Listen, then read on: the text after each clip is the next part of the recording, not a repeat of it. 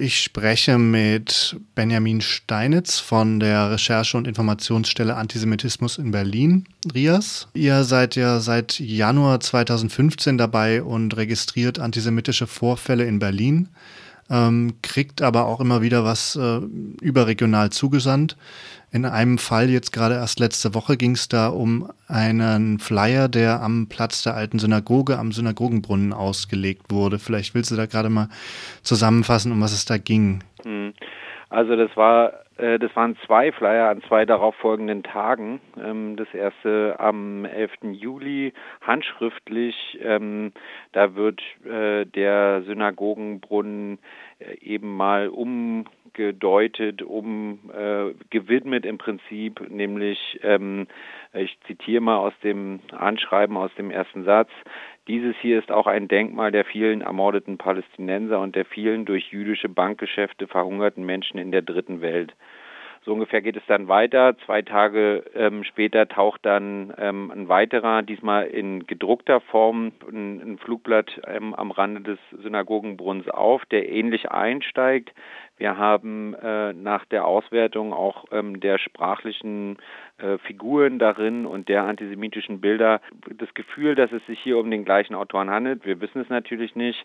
Ähm, wir können aber feststellen, dass beim zweiten Brief oder bei der zweiten Auslage, bei dem gedruckten, wesentlich stärker auch auf ja so Umwegkommunikation Wert gelegt wird. Also dass ähm, am Anfang dem ersten Schreiben wird noch direkt von äh, der jüdischen Allmacht, von einer Betroffenheitslobby gesprochen. Und beim zweiten ähm, Mal ist es dann eher sozusagen ein, ein Zwang zur Reue, also der äh, eine, auch eine Form der Erinnerungsabwehr, der antisemitischen Erinnerungsabwehr, dass die Gesellschaft ge ähm, gezwungen wird, sich mit, die, mit dem Nationalsozialismus auch heute noch auseinanderzusetzen, aber es hat weniger diese, ähm, diese ganz explizite Sprache in dem zweiten Ausdruck. Grundsätzlich erfüllen beide Auslagen eigentlich jede Form ähm, des Antisemitismus, der uns regelmäßig gemeldet wird. Also wir haben ja den Antisemitismus, der die Erinnerung an die Shoah ablehnt. Wir haben den offenen israelbezogenen Antisemitismus, der den Juden vorwirft, das Gleiche mit den Palästinensern zu tun ähm, oder den, den Israelis äh, unterstellt, das gleiche mit den Palästinensern zu tun wie die Nationalsozialisten mit den Juden. Und wir haben auch Vorstellungen von jüdischer Allmacht, ähm, dass äh, in Deutschland sozusagen eine zionistische oder jüdische Lobby existiert, die ja die äh, im Prinzip jetzt bezogen auf diesen Ort, äh, den Synagogenbrunnen, äh, in den Worten des Autors die, die liebevoll und planschenden Kinder herabwürdigt ja, ähm, äh, in ihrem in ihrer Kritik ähm, ähm, an, an, an diesem Verhalten, an dem, an dem Gedenken in, in Freiburg.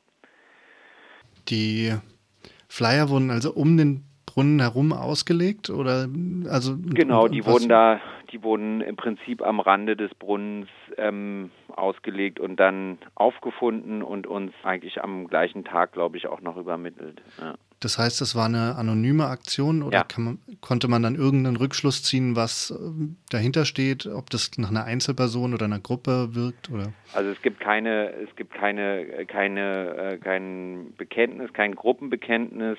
Aus dem zweiten Schreiben äh, geht unserer Ansicht nach relativ deutlich da hervor, dass es sich um äh, ne, möglicherweise einen, einen, christlichen Hintergrund handelt. Also dort gibt es auf dem in dem zweiten Schreiben äh, zwei Formulierungen, die ähm, einmal äh, wird von den, den Hunden, die in diesem Synagogenbrunnen baden, äh, die werden als unschuldige, saubere Geschöpfe Gottes beschrieben.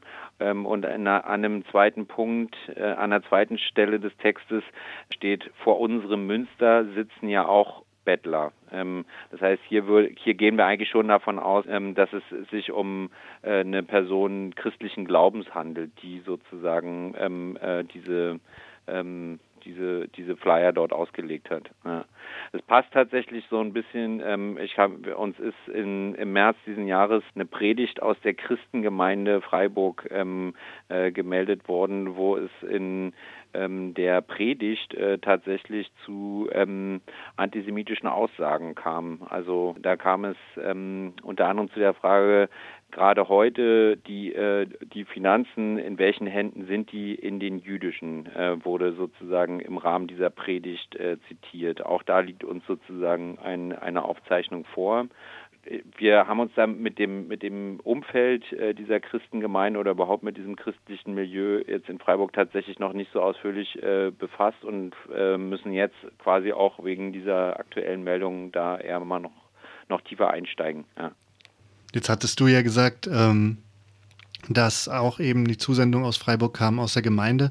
Kommt in allgemein viel oder gab es schon andere Zusendungen aus Freiburg, die ähm, ihr mit aufgenommen bzw. veröffentlicht habt? Also wir haben seit ähm, äh, Ende 2016, also jetzt im Prinzip in den letzten anderthalb Jahren, haben wir ähm, Ende 2016 äh, wurde uns gemeldet, dass ein Hakenkreuz äh, im, auf, im Schnee sozusagen auf dem Auto einer jüdischen Familie so reingeschoben wurde, also in den Schnee so reingedrückt. Dann gab es Mitte 2017 ähm, oder im ersten Halbjahr 2017 gab es mehrere Schmierereien, die uns gemeldet wurden. Ähm, in Freiburg Mitte an einem Werbeplakat äh, stand ähm, äh, Drecks Beton Juden, also das war im Prinzip eine Baustelle und nahe des Hauptbahnhofs war eine Schmiererei mit dem Spruch Arbeit macht frei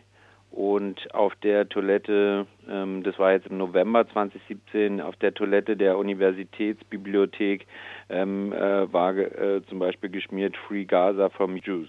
Ja, das sind so die Meldungen, die uns aus dem aus Freiburg bekannt sind, plus der ähm, Predigt und den und den Vorfällen jetzt am Synagogenbrunnen man muss dazu sagen, dass wir äh, in, äh, außerhalb Berlins äh, keine systematische Bewerbung unserer der Meldemöglichkeit bisher vorgenommen haben und wir deswegen einfach davon ausgehen müssen, dass viele ähm, davon nicht wissen, noch nicht wissen oder vielleicht auch nicht ja, eine gewisse Sorge haben. Das haben, da müssen wir einfach viel Arbeit noch leisten, dass das äh, bekannter wird und die Leute das Vertrauen haben, äh, uns sowas zu melden auch. Ja.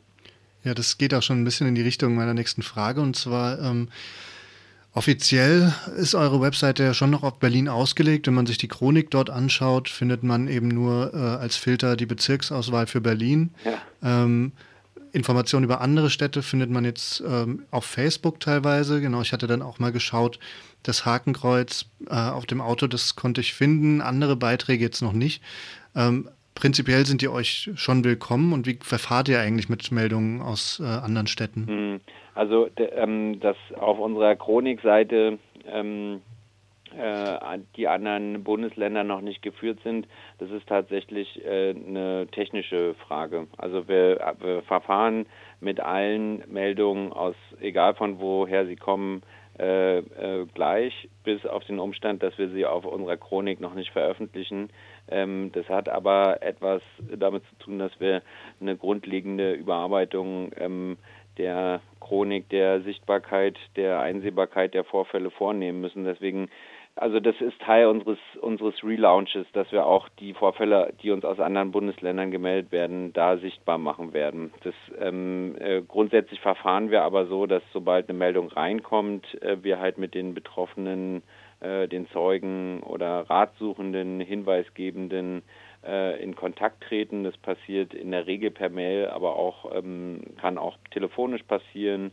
Und ähm, dann äh, versuchen wir sozusagen ähm, was genau passiert ist, äh, was äh, stellen da eine Reihe von Fragen, um den Vor Vorgang in Gänze zu verstehen. Gerade wenn es sich jetzt um so Propagandavorfälle handelt oder so ähm, äh, irgendwelche Reden wie bei dieser Predigt, dann ähm, ist uns schon wichtig, dass wir für jeden Vorfall auch Belege haben, also dass wir äh, irgendwie nachvollziehen können, dass es auch wirklich dazu kam. Und ähm, dann äh, bei vielen Vorfällen, bei denen, die uns jetzt hier gemeldet wurden aus Freiburg, die wir erwähnt haben, war das jetzt nicht der Fall, aber häufig geht es natürlich auch darum, den Menschen, die sich bei uns melden, dann Unterstützungsangebote zu unterbreiten, weil sie ähm, äh, eine Beratung brauchen, also eine psychologische Betreuung oder eventuell eine anwaltliche Beratung, ob es, ob es sinnvoll ist, hier juristische Schritte zu gehen, zur Polizei zu gehen. Das können wir auch noch selber vornehmen, aber es gibt dann auch schnell sozusagen ähm, Aspekte der Beratung, wo wir dann einfach an ähm, ja, äh, eine Gruppe von Anwältinnen verweisen oder an Partner äh, wie das Kompetenzzentrum für Prävention und Empowerment der Zentralwohlfahrtsstelle verweisen, um äh, da bestimmte ähm, ja, äh, längerfristige Beratung ähm, zu ermöglichen. Genau. Also es geht nicht nur um die Erfassung, sondern auch um die Unterstützung, wenn jemand jetzt einen konkreten Bedarf hat, wie äh, wie kann ich jetzt hier eigentlich die Situation vielleicht verändern, welche Rechte habe ich oder ähm, manchmal geht es auch einfach nur darum, mit den Leuten denen zuzuhören und zu, äh, die auch zu bestätigen ähm, in, und, und ihnen gut zuzureden. Ne? Also weil in, eine ganz weit verbreitete Erfahrung ist, dass die äh, dass vieles einfach ähm, aus der direkten Umgebung jetzt nicht unbedingt als Antisemitismus anerkannt wird. Und dann ist eine Stelle, wo man sich hinwenden kann, ein, ein wichtiger Punkt ähm, äh, für die Leute, um ihre Erfahrungen ähm, anzusprechen. Ja, das ist ja dann auch noch äh, eben die äh, Meldung nicht nur durch die, die beobachten, sondern die Betroffenen. Das war ja jetzt dann äh, vielleicht in den Freiburg-Fällen die, äh, die Predigt vielleicht und äh, dann Hakenkreuz das Hakenkreuz. Ne? Mhm. Genau. Das heißt, ähm, weitere Zusendungen sind im Prinzip schon wünschenswert. Ähm, ja. Aber um, um eine Ansprechstelle zu haben, wäre es dann auch sinnvoll, ist es möglich, eigene Strukturen woanders aufzubauen? Ist das Projekt so angelegt oder ist Genau. Darum geht es eigentlich. Ähm, also äh, im Prinzip sollen vor Ort ähm, oder auf äh, Länderebene eigene Meldestellen ähm, angeregt werden. Wir machen also auch entsprechende Problem- und Be Bedarfsbeschreibungen in, haben das schon durchgeführt in Bayern und Hessen und dort äh, wird jetzt auch konkret diskutiert, wie man ja so regionale Meldenetzwerke aufbauen kann und die werden dann von uns nach den Qualitätskriterien, also wir haben hier eine Reihe von Qualitätsstandards einfach entwickelt, gemeinsam mit anderen Projektträgern, aber auch mit wissenschaftlichen Akteuren, die wir die Stellen, die vor Ort entstehen sollen, dazu rufen wir explizit auf, ähm, die werden dann von uns äh, geschult und da gibt es so eine Art von Austausch, damit alle äh, mit den gleichen Kriterien, mit den gleichen Antisemitismusbegriffen, mit den gleichen Vorfallskategorien arbeiten und wir letztlich eine Vergleichbarkeit zwischen